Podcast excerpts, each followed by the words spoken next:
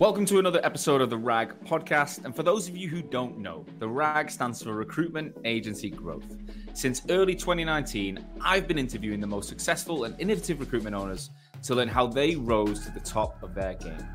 In season seven, I'm going to be having raw, authentic, and insightful conversations with agency owners, entrepreneurs, leaders, people across the industry.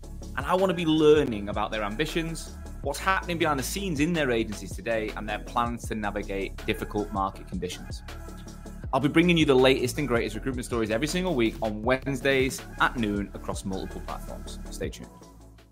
Hello, and welcome back to another episode of the RAG podcast. On this week's show, I am so excited to be joined for the third time by DSP. That is David Spencer Percival, the founder of Life Science People, a global life science people provider based in the UK with offices in the US, soon to be opening in Europe.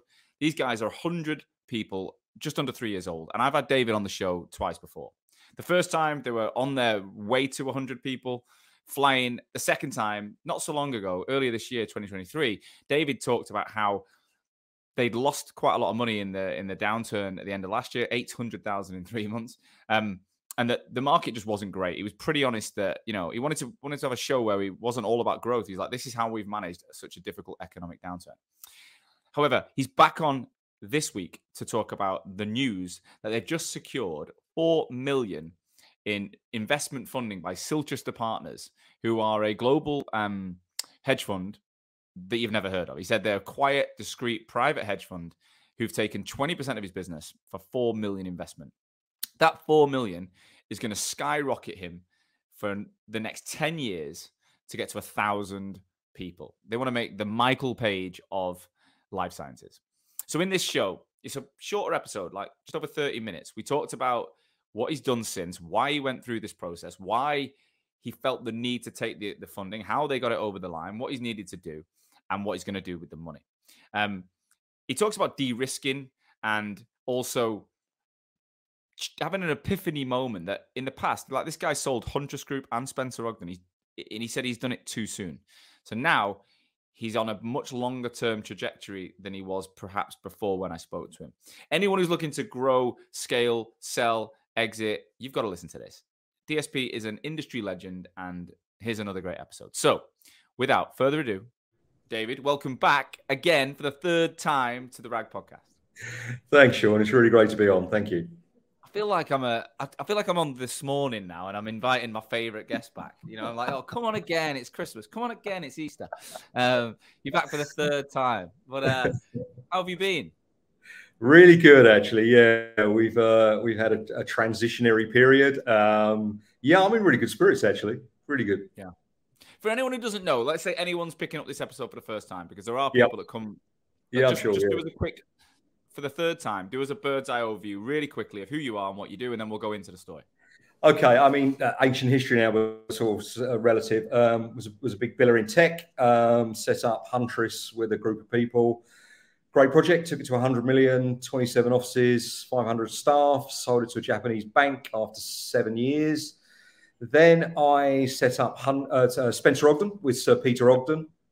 Again, amazing project. Built it very quickly you know, 0 to 500 staff, 15 very large offices around the world, got to about 130 million turnover, and it was sold three years ago to a private equity company. Uh, it was focusing on energy and uh, really anything around the energy sort of market, so renewables, oil and gas, nuclear, and stuff. Really, really great company. So I really enjoyed that project.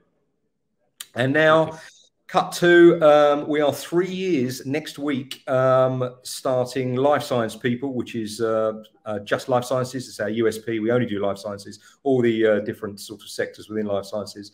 And yeah, building uh, building nicely, really, really going well. So, if we backtrack a little bit, you first yeah. came on after about a year or so of the business, and you'd grown. Yeah. You were you were circa, I think, 60, 70 people, and yeah. then six months later or so, um, oh, no, no, you were about 18 months in. Then six months later, whatever, you came on and you said to us, look, you were pretty honest earlier this year that it's been a tough time. The market dipped. You said you lost yeah. £800,000 in three months, which is yeah. a number that I've not forgotten. Um, yeah. and that was, that was not a long time ago. So no. you, you were pretty open that, look, it hasn't been a, a, maybe the rocket ship growth that you had the, in the first couple of years, but things are now things were you, you said there was beginning to be green shoots again. That was the word Yeah. I think you used. There was beginning to be sprouts of positivity, and that was Yeah. a few months ago. So you've now just announced four million of of investment um, Yep. to grow to a thousand headcount. So talk us through what has happened since we last spoke. So um, we'll just talk about the market for a bit. Um, I, I guess it's, it's exactly a year ago to today that the market sort of plummeted in, in, in, in sort of our kind of KPIs and stuff. And I think Yeah. globally, you know, overhiring post COVID, uh, lots of wage inflation, and then suddenly it, it just sort of dropped. You know, tech companies are coming out announcing massive uh, job losses, and that sort of followed on with the market. And I think what we found was there was a massively frothy market um, previously, and then people were digesting all of the overhiring that they did. And I think recruitment companies took a battering. Um, to be honest, I, I, I think we're still in that sort of market. I mean, it's a, it's a challenging market, but you sort of tend to normalize your business. You know, once you've sort of cut what you need to as far as you know costs and staff and, and right size your business to the market needs you know, it very quickly became a, a client-driven market, and we'd had a candidate-driven market for a few years. And you know, you, you, sometimes you have a lot of young staff who, who don't understand the, the, the, the flip of the market, which happens quite quickly. So yeah, you sort of spend your time right-sizing the business, making some strategic moves, and just getting yourself ready for, for the next uplift. Um, but yeah, it seems to be dragging on a bit. I mean, it, it's it's an okay market. I wouldn't say it's a good frothy market, but it's definitely very very much client driven. So yeah, it's been it's been so the market side of things hasn't changed massively, um, but I think a lot of recruitment businesses have. You know, you hear a lot about you know closing offices, shutting down teams. I mean, I don't know any recruitment company that hasn't done that. Um, so yeah, market wide. I mean, we're in life sciences, which is fairly resilient um, but it's still been been challenging and definitely definitely client driven. So amongst all of that, um, I managed to um, yeah we, we got some uh, enormous funding um, at a time Why? which was sort of sorry? So I, I- like, we could talk about the funding itself, but why? Yeah. Let's go back to the why. Like, when did you decide that you might want to do that? Like, because you already had you put a million quid of your own money in at the beginning. two You said you got you got two million. Sorry, you got a healthy Yeah. balance sheet. The business is profitable. You weren't like under. Mm. From what I know, you weren't underperforming. No. So why would you go and do this? Like, what? What? Well, it's- it's this. an interesting question. Yeah, I mean, I, I had a, a, a moment where I thought, okay, do I continue funding this myself? Which is pretty heavy lifting, if I'm honest. You know, if you want to scale a business, particularly through a relatively challenging market, you got to have pretty, pretty deep pockets. Um, and I thought, I actually wasn't looking. We, we were approached by two private equity companies. Um, one of them was the BGF Fund, which is Business Growth Fund. Br- brilliant people. They back, you know, fast-growing UK businesses. They're almost forced by the government to do it. They have a, you know, a couple of billion that they have to deploy um, post the financial crash. Great bunch of people. Started talking to them, and I think that's where the seed grew. I thought, what could we do with you know? Started off with like a couple of million quid, and I think what money does, it just makes it a little bit quicker and a little bit uh, less risky. So that that's where it started, and then from that, I mean, it's it's it's quite an interesting story. I, I've known a guy for ten years. He's one of the UK's highest paid hedge fund managers. Um, he has a, a fund, and actually, they're really not a hedge fund. They don't they don't hedge and they don't short. Um, they are a long term stock investor, but they've got like thirty seven billion under management. And I've known this guy for a long time. Never really discussed about funding or anything. And I went for breakfast with him, and he was very very interested in my business and, and what was going on. And when I told him about the private equity companies that were circling, he said, "I'd like to have a look at it." And it's very much outside of a hedge fund sphere to invest in private companies but I've known the guy a long time and he knows me and he knows the successes I've had. And then cut to, we, we sat at this breakfast and the bill came and right at the end of the breakfast, and he said, I, I think I'd like to invest in your business. I said, well, that's interesting. And then one thing led to another and they invested four million pounds into it. But the, the key thing about this, Sean, this is a real game changer for me. This is a very, very, very bright person. 70 years old, consummate gentleman, very, very wealthy. He said, David, I think you're selling too early. He said, I think you build recruitment companies with a five year plan, you execute it really, really well. He said, but you sell too early. If you carried on, you could build a, a Michael Page in life sciences if you gave it 10 years, not five. And he said, if you can commit to 10 years, we have very, very deep pockets and we could build a, a 1,000 person recruitment company um, if you would like to go on that journey. And it's the first time anybody's really sort of spelled it out to me that that is actually the right thing to do. I mean, whilst Huntress and Spencer Ogden were amazing projects, they did stop before they reached real fruition, I think. And mm. you stop because ultimately you're spending so much money on growth that at some point you actually want to make some profits. You want to realize some of it, yeah. Yeah. So you stop growing. Spencer Ogden is a brilliant example. You know, didn't make a lot of money on the way up, stop growing, you throw out 9 million EBIT. Um, so I guess the concept was, wow, okay, I, I, think that's a really smart idea. I think we have the sector, I think we have the vehicle, I certainly have the experience. And now this person was sitting in front of me saying, you know, we'll fund it. I said, who's who's the business then that you that went into partnership with you? Uh, they're called Silchester Partners. They're a very very discreet investment fund. You won't see much in the press about them. I mean, the only time they're in the press is because they're the highest paid hedge fund managers in London. Um, they are very very smart. They're very long term view investors, and they are the hedge fund you've never heard of. and you like that. The hedge fund you've never heard of. Um, well, um, what have you had to give away to get that? Uh, twenty-five percent. Which is interesting because it valued the business post money at twenty million pounds, which is a really good valuation for a sort of three-year startup. What do you say by post money? So if you so twenty-five percent, four million values the business as sixteen million, but when you put the four million into the business, it values it at twenty. Right. Yeah, makes sense. So po- they call it post money. So post money valuation is quite strong. But and how have they got that valuation? Is that through EBIT? Is that through? No, it was it was because I, I said if you if we we need four million pounds, we wanted to clear some of the debt that we put into the business in loan notes. We wanted to shore up the balance sheet, and we needed access to capital to build. Um, and that was why I thought it was a smart. And the, re- the reason I thought it was a smart thing to do was because the market right now is in free fall in many companies. And to be able to be sitting with a with a pile of, of investment capital at a time where any, where everyone else hasn't got that is the time you can make some real power moves in the market. I mean, you can start to to acquire people, teams. You can strategically move into geographical areas where people are retracting. It's a really smart thing to do to invest when no one else is. It's risky, but ultimately, if you're looking at a long term, ten year you know 20 30 million pound investment into a recruitment business to get it to a thousand people now is the time to start to make the moves you need to because you have access to capital and you have access to a market where people are genuinely concerned about the businesses they're in and looking to leave but one of the things that I would see as an advantage right now, which I don't think you'll capitalize on unless you're changing your your kind of ethos around hiring, yeah. is the amount of the amount of available talent. Right, there'll be a lot of good yeah. people coming out of companies that that have got a couple of years experience. Are you going yeah. down that route, or are you gonna? Because you've always been an academy so, training up.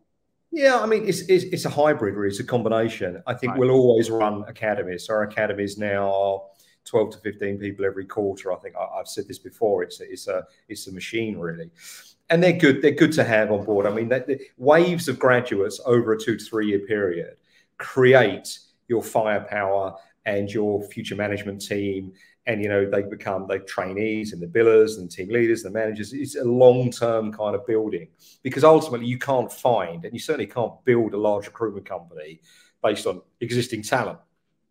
But if you add into that the ability to be able to afford to hire good talent as well so you know contracts managers country managers. I mean, we're launching germany next week with a very senior german guy. Um, so we're putting a flag down in germany We'll then move down to Switzerland. I mean, each office can cost anywhere from 500,000 to a million pounds. So we're now looking to get our New York office open by the end of the year. So all of these things cost money. then when you when you got the senior talent and you're always looking for senior talent, you're then pushing through the graduate academies, which is building the business. But this all costs significant capital. You can do it slowly on less capital, but if you really want to take advantage of, of the current market and the current talent available, then you need capital and more capital than I had. Always willing to put in. Yeah. So you sat there with what a circa 100 people now. Yeah. And you want to 10x the the environment, yeah. basically. Yeah, over 10 years.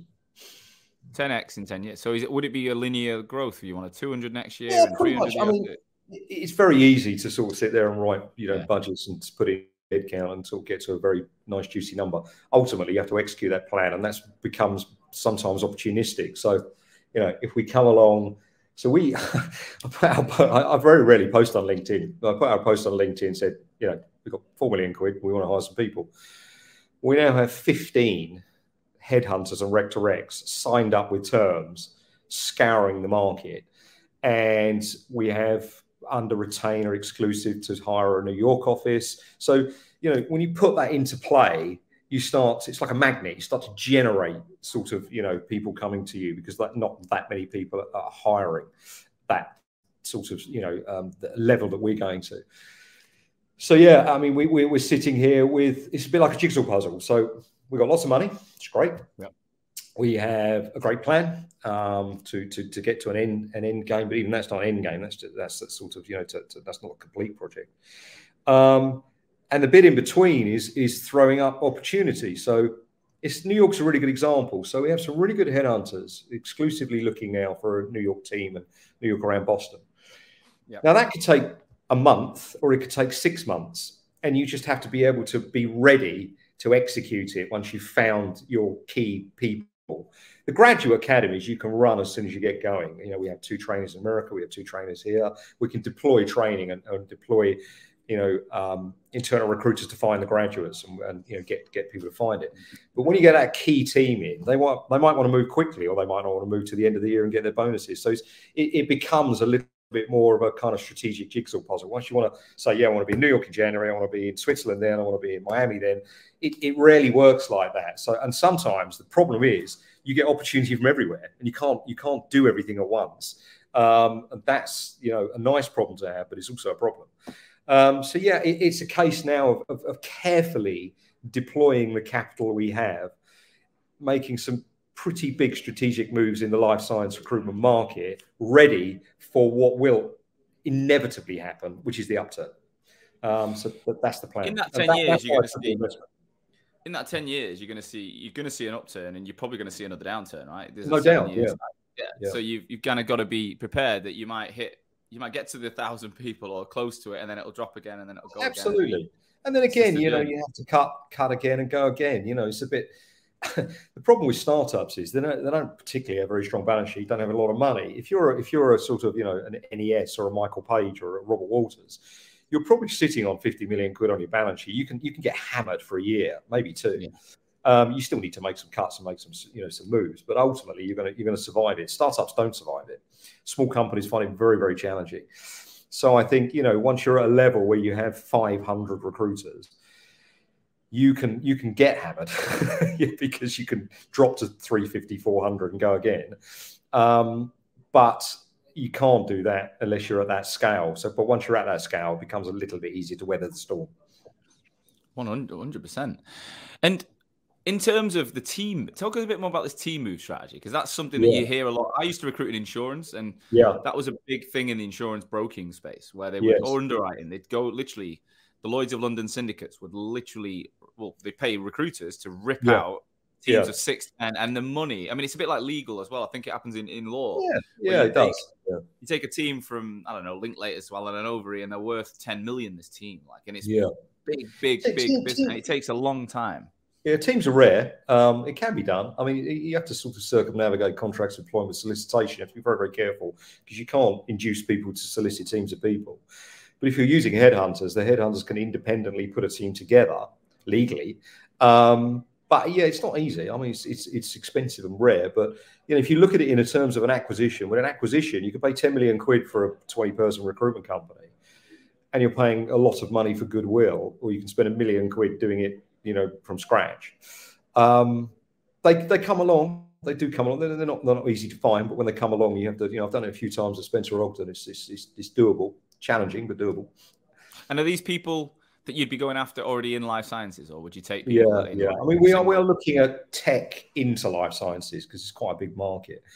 Um, but I think we we've definitely sort of said to ourselves, look, we, we, are going to only look at life science people when it comes to experienced people, um, because that is really, you know, I mean, that that's what we do, and actually, it's quite you know, tech recruitment is a little bit difficult and energy to a certain extent. You, you can, you don't have to be a, an expert in it. Life sciences is complex, and it's complex because you're dealing with scientists, and scientists are fairly about what they do.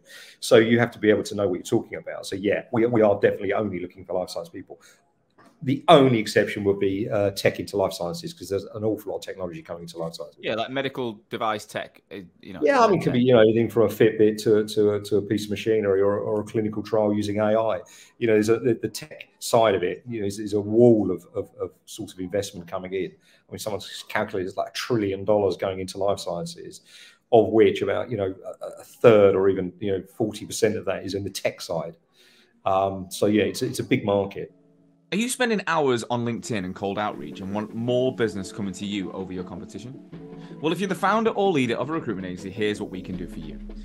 At Hoxo, we'll give you the training, support, and resources to take you from what I call an offline recruiter, reliant on posting jobs and sending InMails to open up new customers, ultimately looking like every other recruiter on LinkedIn, to being an online recruiter, being seen by over 25,000 relevant people, driving a 200% minimum increase in engagement on your profile, and seeing daily lead lists from LinkedIn that you can follow up with in six weeks' time. And if you don't perform, you don't pay. Now, why can we make such a bold, results driven promise like this? Well, it's simple. There's two reasons. Firstly, Whilst I've been building the RAG podcast, we've actually done what we say we'll do for our clients. In less than two years, we actually built a business generating from zero to over 1 million views per month on LinkedIn, leading to multi million pound revenues with a sales team of me plus two people without making a single outbound cold call. Second is our track record. Not only have we done it ourselves, but we've helped over 350 agencies and over 4,000 consultants do it as well. All in the last three years. Now, if that sounds of interest to you, click the link associated to this episode and we can book a call and tell you how we can help. Right, let's get back to the show. What does it mean for you as a leader now to have a, a 25% stake owned by a, an, you know, a private uh, hedge fund? And what, what yeah. what's going to change? Obviously, there's positives to it. You got a bigger balance sheet. You got you can grow. But what up until now, you, oh, it's David yeah. Spencer Percival's business, right? yeah, quite right. Yeah, DSP and LSP. It's like it just it just mixed yeah. together. I'll tell you what. There's there's the, the fours are you have um, partners who can bring a little bit of strategy which you might not have. They can bring capital, which essentially is what was required to build businesses quickly and, and and to grow them big. The downside is, of course, you know you have a you have a Ned, a non-executive director. Um, it, it's it, you have to become a little bit more disciplined. I mean, you know, if the management accounts don't come out in the first ten days, whatever, wait yeah. wait for the next week. You know, it, it, creates a discipline, and actually, it's incredibly healthy. I mean, yeah. I don't think it's particularly healthy for owner-managed businesses to get too big because people learn their own fiefdoms. I mean, next thing you know, you've got a private jet on the company. It happens. Yeah. When you have investors, then you are. It's almost like a sort of um, it's like a kind of um, discipline backup where you are aware that other people are shareholders and you have to respect that you know? Um, and i think it's I, I, think it's quite healthy. I mean it, it really yeah, it doesn't phase me. And minority shareholders can make noise but they're not an awful lot they can do when you own as much of the business as i do. Yeah. but equally there is a there is an absolute respect for the fact that they are a shareholder. And ultimately their reputation is on the line as well. I mean, this is a, this is a serious investment company, um, and this investment was, I think, from I gather, it was fairly unique for them. So it, there's a bit of a spotlight on us for that purpose. Um, but I say, I, I, think it's quite healthy. I think it's a really good discipline. I mean, you know, it's just is is, is what it sense, is. It? Yeah. But it's it's a way up. You say, okay, do I take somebody else's money and be a little bit answerable to them, or do I carry on on my own with my own money and you know put everything on black. Yeah, I think for me, at this point, in, I mean, I don't think my my our business isn't built in a way that I see the ten year plan quite clearly as you. So I don't think if someone gave me that money, I wouldn't I wouldn't you know I wouldn't necessarily want to use it in the same way. But um, the, the the answering to somebody else is the bit that I think for now I just wouldn't want. I think I love that. Being... They were very very cool about that. I have to say. I mean, they basically said to me, look, it's your business. You run it how you want. We are benign investors. We're not interested in getting involved. We're not interested in making decisions. They're too busy. I mean, this investment, it's pocket change for them. They're a big hedge fund. They they they trade 50 million a day. Um, yeah. So to put four million into a relatively small startup recruitment company is, is not really on their radar. So I, I can't imagine I'll be seeing a lot of them anyway. But ultimately, they made it very, very clear: this is your project. You do what you want. You do it you're the person who knows how to build recruitment companies. We don't. We're just the investor. So I think once you clear what that, done, though, what they've done is they've locked you in for ten years, which perhaps you weren't locked in before. Well, it's, it's, I think that's a yeah, clever I mean, move. That's a clever I move because they've, they've, secured you. And actually, I think if I was working in in in, in life science people, I'd be fucking buzzing because I can see now. Oh, the staff are loving it. I mean, yeah, yeah, because you're not we're, going sitting here on, on, yeah on, on a yeah. on a trajectory that many people aren't. I mean, it's great. Well, I it's, went out and met. I met the team in LA, didn't I? And I had a beer. Yeah, yeah, yeah.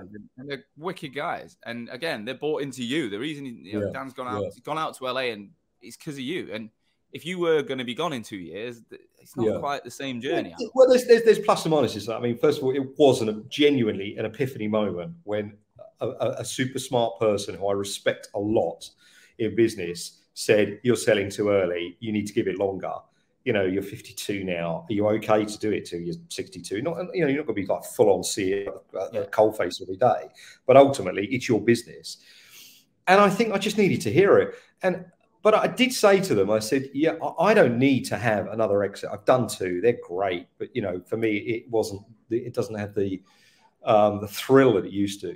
But my management team, who are young, you know, you sort of sort of around the 30s mark, will need some liquidity in the shares that they have. I said, so that is my only problem with a 10 year plan. Is 10 years is a long time for someone who's 30 to, to have some form of exit.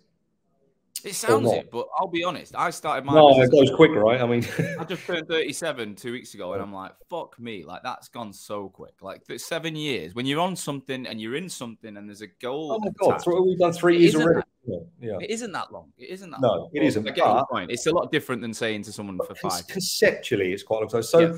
they were, because they're sort of, you know, a pretty bright bunch of guys, they sort of sat around and went, well, I think the best thing we can do is create internal liquidity for the shareholders.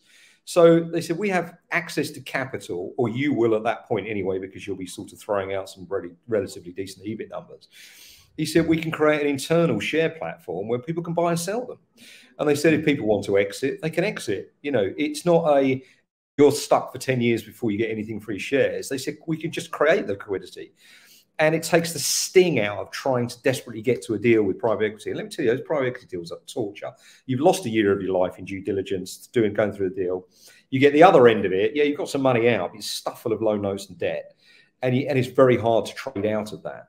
So it was it was literally a case of uh, you're absolutely right. That is exactly what we should be doing with this business. And if we don't have the pressure of trying to build a business to be sold and we can create some kind of liquidity for the shareholders, I mean, they're even talking about forget the option scheme, let's make them shareholders. And then if they leave, they can keep the shares, they've earned them, you know, but you sort of scale it to. to, to so it was. I've it just I've just never thought about it like that before. After would you believe after 25 years, and it was just that's that's thought that that's and that's why I took took the investment because actually they have aligned what was really deep in the back of my mind to the forefront. And I thought, that's exactly what I want to do. So, yeah. What you've done is you surrounded yourself with the right people. Like, even though you, yeah, you're 25 years, you've got one of the best CVs in the industry, but there's still things you don't know, right? There's, you Correct, don't know what yeah, you don't 100%. know. Well, so I don't know. Don't think about it, you know. Yeah. But you're not too you're not you've not got to the point where you think you know everything, and that that's why you you know that's why you're on show. Sure, not by far. Why people want to listen to you, you know, because you, you you're open about it, which is great. Yeah. Um, so I'm fascinated by this journey, and I'm, I'm, I'm one of those, I want, you know, you're going to be the first guy to get to like part ten, I think, on this show. But well, let's talk about part five, right? Uh, yeah. Sorry, part four. We're on part three. So if I come bring you back in, let's say a year's time, in the summer yep. of 2024, yeah. Um, what does the world look like for you then? Like again, I'm not holding you to anything, but what do you, what, what, what do we want to be saying? Where are we going to um, be? Let's let's paint I, that vision I, of the company in a year's time. Well, first of all, I think we'll get the market a little bit more behind us. So I think it will become um, a little bit easier to make money, as it were. I mean, it's challenging now. I mean, we're fine. I'll tell you what's really interesting, actually. We had a board meeting uh, yesterday. And the number of jobs we are picking up has gone down. It's sort of, it's leveling, but it's not at the levels it was a year ago. But the really interesting thing about the statistics are that we are filling more of those jobs. So the fill rate which is the, the percentage of jobs that we fill, is climbing rapidly. So what that means is you've got a really good team of recruiters working for you who are finding it hard to find jobs because the industry is is is, is you know not in, not in best of, of places, but they're finding jobs and they're filling them a lot better than they were. So they're becoming better recruiters, significantly better recruiters.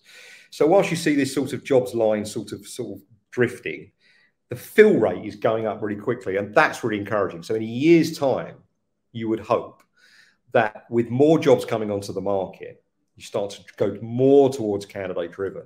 You've got a bunch of people that can fill jobs a lot quicker and a lot better, a lot you know smarter than they were. So you would hope to take advantage of the upside of the market. So in a year's time, market wise, I would see us as, as, as fleshed out into more sectors within life science because we're a little bit bunched in some of the main ones. But life science is a pretty broad church. I would expect us to be motoring in America. Um, I mean, we're going to be, we're at 20 now in LA. I'd be surprised if we weren't 30 by the end of the year. If you add in New York, we'll get up to 45, 50. We'll be looking at least sort of 50, 60, maybe 70 billion in America by, by, by this time next year. Yeah. We would have fleshed out the um, German office, so that will be start motoring.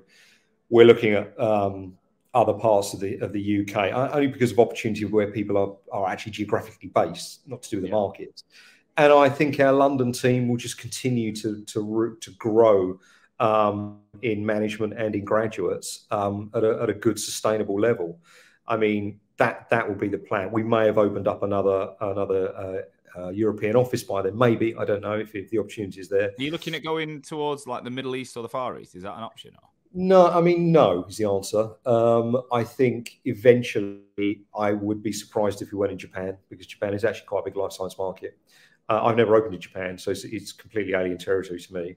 Uh, but it's a very big recruit market, one of the biggest in the world. So if we do go that way, I think it will be over over a sort after sort of three or four years, and I probably think it would need some further investment, if I'm honest. Um, but we I have a chat previously about. Did you have some? You've worked in the Middle East with the oil. Yeah, I had offices in Singapore, Hong Kong, uh, Perth, Malaysia. Yeah, I'm, I mean, I'm, I'm a fan to a point, but only if the market's there. I think it's a very, very different place to hire people. I mean, culturally, it's incredibly different. Um, but we we made a lot of money in the Far East. Um, yeah. But it took, took a while. What about like Dubai and Saudi and that region? No, I'm not a fan of the Middle East. I, I had a Dubai office. Um, no, it's not not for me. I'm interrupting today's episode to give you a message from our sponsor, Recruit Hub. These guys have now had 70 founders launch on their business, the Recruit Hub, in the UK, US, and UAE since inception. One of these founders was Stuart Mitchell, the founder of Hampton North in the US. With experience of recruiting in both the US and the UK, Stuart is a million dollar biller and he formed the business to tackle the biggest problem he saw in cybersecurity, which is the talent shortage. Moreover, Stuart felt like he'd ran out of personal growth. He wanted to do things his own way and put his own spin on something, become his own business owner. His advice for anyone thinking about starting their own recruitment business is the old Japanese proverb. The best time to plant a tree was 20 years ago, the second best time is today. He said he regrets not doing this any sooner. It's a re- it's a really low risk situation because if you're an exceptional recruiter, all you've got to do is back yourself. I, having interviewed over 250 founders on this show, would completely agree with Stuart that the best founders are typically the best recruiters who back themselves and build off the back of that. So, if you'd like to find out more about the Recruit Hub and Stuart's story, you can read the whole story and the information in the show notes. Click below. Right, let's get back to the show. And is that based on something specific? let's just say it's a challenge collecting money. Yeah, that well, that was what I was thinking, right? Especially Saudis becoming like, like look what they're doing with the football market, right? They're buying, they're buying their way into the into yeah. the world of football. But the truth is, like, I mean, maybe they will prioritize paying Neymar and people and Ronaldo, but when it comes to general business transactions, apparently the, the, the payment terms are incredibly late and well, well they're already I, long, I, and then they don't pay for another sixty days, or, and you end up with just a big big big book well, of business. No Spencer Ogden, you know, we had a Dubai office. I mean, if you're in oil and gas, you sort of need to be in the Middle East, don't you? Um, I found it very, very challenging. Um, I find them very difficult to do business with. Unless you know, if you're part of that community, that's great. But if you're if you're expatting people out there and trying to do business, I find it very challenging. But fundamentally, there's not a huge life science business over there, so it's, yeah. it's just not it's not on the map. Um, right but certainly Far East in Japan is, is, something to look at, but but not for a while. I mean, we, we have a lot of work to do in America. So headcount in the next year, then group level, what do you yep. think you'll be? Um, I'd like to be around 200. I think maybe 250 if we if we really if the market's behind us, we'll, we'll, we'll put the pedal on the gas a bit a bit harder. But I think the key is, you know, I, we, we, we spoke just just before we about the Levin Group and, and Storm. You know, as I say, you know, I, I think they had a brilliant um, plan and very good funding and great execution. But I just think they got the timing wrong, and I think they probably felt a lot of pain as everyone did. I don't want to go too fast and I want to deploy this capital quite carefully and strategically, take advantage of the market. Yeah. But I think you know, life sciences is is a is, it's not a boom and bust market. You know, it's not fintech. It's not you know, oil price goes up, everyone hires like crazy. You know, life sciences is very, very steady and grows incrementally with with uh, population. So for us, that's how we need to grow. You know, and just just you know, we're not got ten years now, and I'm in no rush. it's mad. I mean, you you literally, you know, you say you're 52, but you're 52. Like, there's so much time. There's so much life. I know. So I know. You retire, you die, right? we talked about this. You know, you've got no kids, and I think that's the way you described it. I thought was so refreshing. You know, like you just it just didn't wasn't for you, and like you've you've you've been able to you can live a life at 52. I don't think many people can because you can put your so much well, time it. Yeah, I mean, I've started a new business at, at 49 or 50, or whatever it was. Um, I actually have a new partner now who does have children, so I've, I've inherited two, two, two great. I mean, I'm lucky they're sort of you know teenagers now. I didn't go through the tough bit. Um, my life has changed dramatically in many, many different ways. And yeah, I mean, some one of my best friends the other day said, "You're like Benjamin Button." He said, "You're just getting younger." And what great time! What great thing to do, right? you live? So, yeah, are you living with the kids as well? Yeah, yeah, yeah, yeah, yeah. yeah. So it sounds like me. I mean, I, I've Boy, can they I drink and party. I moved in with, what was it, uh, September 21. So two years ago next month, I moved in with a, what was what would have been a six and an eight year old. And now they're right. eight and 10, nearly, nearly nine and 10. Yeah. And, uh, I'd say it's been the hardest job I've ever had. Like it's been amazing. It's, it's incredible, yeah. but the yeah. hardest, you forget business. This has been harder, so much harder. Well, um, and I, yeah. I only had a couple of years of well, I had a lot less time on my own without kids than, than you did, right? But I, yeah. I remember going from I went from being in a relationship that wasn't working, being on my own, and then suddenly being in this household with two dogs, two kids, and it was genuinely it was oh, hard pretty, to get my head around. It's pretty full on, yeah. I mean, when they're 13 and 16, um, but what I love about them is, you know, that they're. I mean, when you're the CEO, people really tell you what they think about you and they laugh at your jokes, which is great. Um, but when you live with kids, I mean, they're like, you Dave, you're wearing them trainers today. Oh, they're really shit. You know? like, yeah, yeah, yeah. Oh, I turned up to my little lad's football. He, he, went to a soccer camp the other day, and I went at lunchtime to, to see him play because he's my mate who runs the camp. And he said, "Oh, we're gonna kick. They're gonna have a game at lunch, and he's playing well." So I turned up.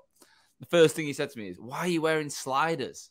Yeah, Kids are brutal, right? Like, yeah, yeah. He's just, well, they keep you so grounded and the energy they've got is amazing. You know, yeah. if you go, on, you know, went on holiday with them, and just just this pure energy that they have makes you younger. I mean, it is yeah. challenging. It can be quite full on, but I, I love it.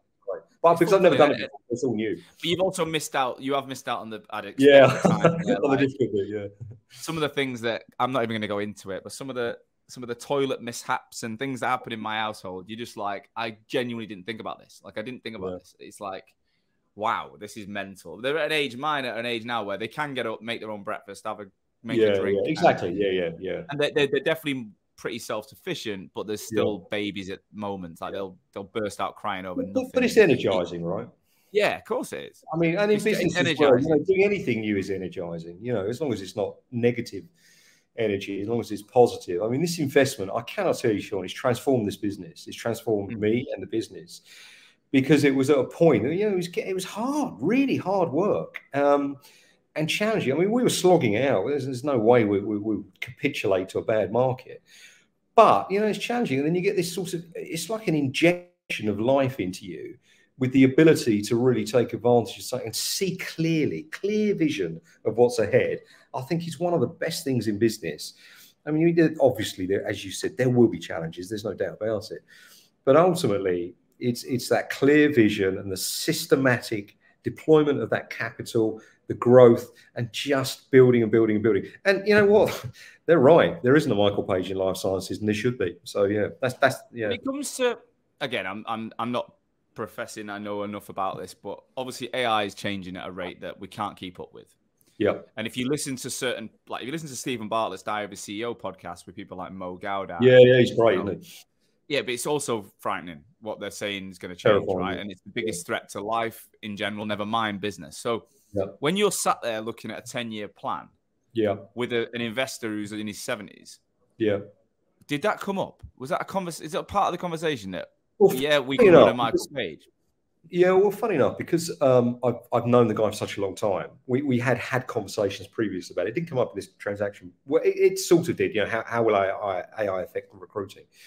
I think we, we we're all of the same opinion that I think it is challenging to an extent, but ultimately, I think everyone's panicking a little bit too much. I mean, AI is not that clever right now. It, it- you know, ChatGPT it, can do stuff, but fairly rudimentary stuff.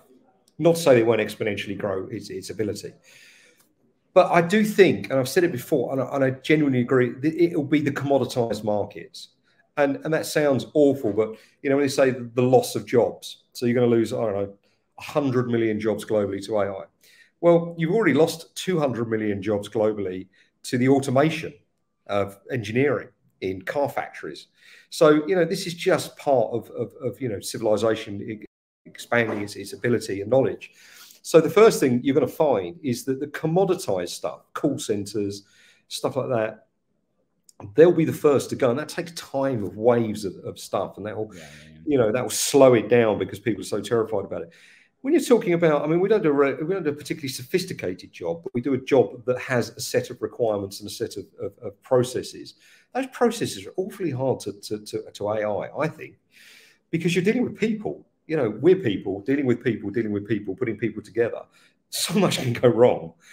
And whilst if you're looking for a, you know, a programmer with a certain set of skills, you don't care what they look like, don't care what, where they are. You don't. All you care is if they can program that. Yeah, I say AI can probably find that person for you. Yeah. But if you're looking for a scientist, um, or someone that can sort of design or build, or or if you're looking for someone who's set up a biotech startup and needs to sort of build out the team, I don't know. That's pretty sophisticated stuff for an AI to, to do. So maybe it will eat away at the lower parts of the market. I mean, I've been in recruitment long enough to know when it when when the internet came out, I was like, that's going to finish recruiters. LinkedIn came out, that's finished recruiters. Recruiters are finished. Mm. You know, is it? I don't know. I mean, there, there's always a place for a There's delicate. part of me that wants to. I want to believe what you're saying, but part of me's worried that we just have no idea how it advanced this. Well, listen, who knows? It could be the event horizon where we get taken over. I mean, I don't know. Yeah, I mean, that's my my big fear is like it. It's just it is Armageddon, right? But when it comes to business, it's some of the deep fake stuff that's possible in seconds is insane. I mean, insane to the point where like they reckon in a year or two, you'll like I'm a big video producer and I love standing on camera and stuff, but Yeah. th- there might be a time where any idiot could sit there, say their name in three words, and then press a button and they write a they, they input a ChatGPT script into the video and suddenly they're on camera they're talking they, they Yeah, nail yeah, the script and you think But don't wow forget, don't forget AI. Yeah, they could do that. They could they could uh, emulate me and you. I mean, I, you know, you could AI you. I could be talking to a, to, to a, a chatbot right now with your face. i'm really here yeah, here. I am too for now. But it wouldn't be. It would be able to talk about recruitment. It might even be able to syndicate what we were saying over the over the last podcasts. But it wouldn't be th- able to throw out completely random stuff. It just wouldn't. Yeah. So I, I mean, I could say something now that no chatbot or AI could could even think about saying, and that's when you know you're a human inter- interaction. Yeah. I hope you're right i believe it i believe in it too and i really hope you're right i just that was the only thing i was thinking if you think of 10 years that how fast and how different the world could be in 10 years i mean it hasn't changed I mean, dramatically. I uh, mean, I'm, I'm sure black cab drivers weren't expecting Uber to come along and eat their lunch, right? But there's still black cab drivers out there. yeah, yeah. And I think it's in recruitment terms, when AI turns its eye to recruitment, I'm sure it's going to do some severe damage to recruitment agencies. But ultimately, I genuinely believe human intervention will supersede because there will be a point where people don't want to talk to an AI robot. And that is that will be the tipping point.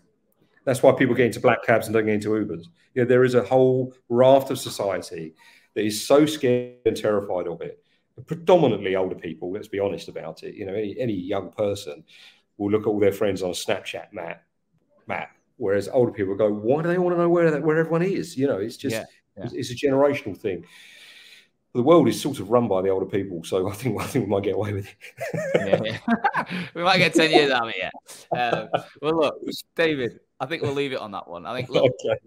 always a pleasure. You're an absolute legend. Um, honestly, Great the amount of people. that say to me, DSP's a fucking, he's a legend. And he like, he's, he's got, he's- they all love the episodes. They love the charisma. They love the stories. So I'm, I'm bringing you back just for that. Um, Great. Let's do it. We will, we will get you on, whether it be six or 12 months time for part four, Yeah. without a doubt. Well, it'd be Um, great to it would be great to document and and, and you know the journey of LSP through through this podcast because it is a journey. You know, it really is. And we got to look back at it and go, what did he do there? What happened there? Where did where did they go then? You I wonder how long my hair's going to be on the next one. I'm gonna- mine's getting shorter. That's, that's, that's, they always get shorter, I get longer. Mate, thanks so much, and we'll Bye, speak to you soon. Thank you as always for listening to today's show. I truly hope that you got value from it. Honestly, it's the only reason I take time every week to ensure that my audience, you guys, future and existing recruitment owners, you're learning from each other to make this industry that I love so much stronger. And today's episode is brought to you by my business, Hoxo. I'm the CEO and founder, and we're on a mission to help brand recruitment agencies and their people better. I want to help people have the tools to stand out in the most competitive markets in the world. We're currently working with over 350 recruitment agencies and 5,000 of their consultants right now, helping them to build their personal brands to consistently win more business, attract talent, and just become that go to recruiter in the market. Now, we do have a huge coaching program, but a lot of people don't know we also manage the brands of a lot of founders and we can do the rebrand of that company organizational piece as well. So, if your recruitment agency either needs help to look and sound exactly how you want it to, or your leadership and consultant level need to get out there and drive more traffic back to that website to the business and start using LinkedIn to generate more revenue, then you should definitely be reaching out to us. If that sounds of interest, please do visit www.hoxomedia.com or drop me, Sean, a personal message on LinkedIn. I love hearing from RAG listeners. I would love to talk to you. Uh, look forward to it. So I'll see you again next week with another episode. Catch you soon.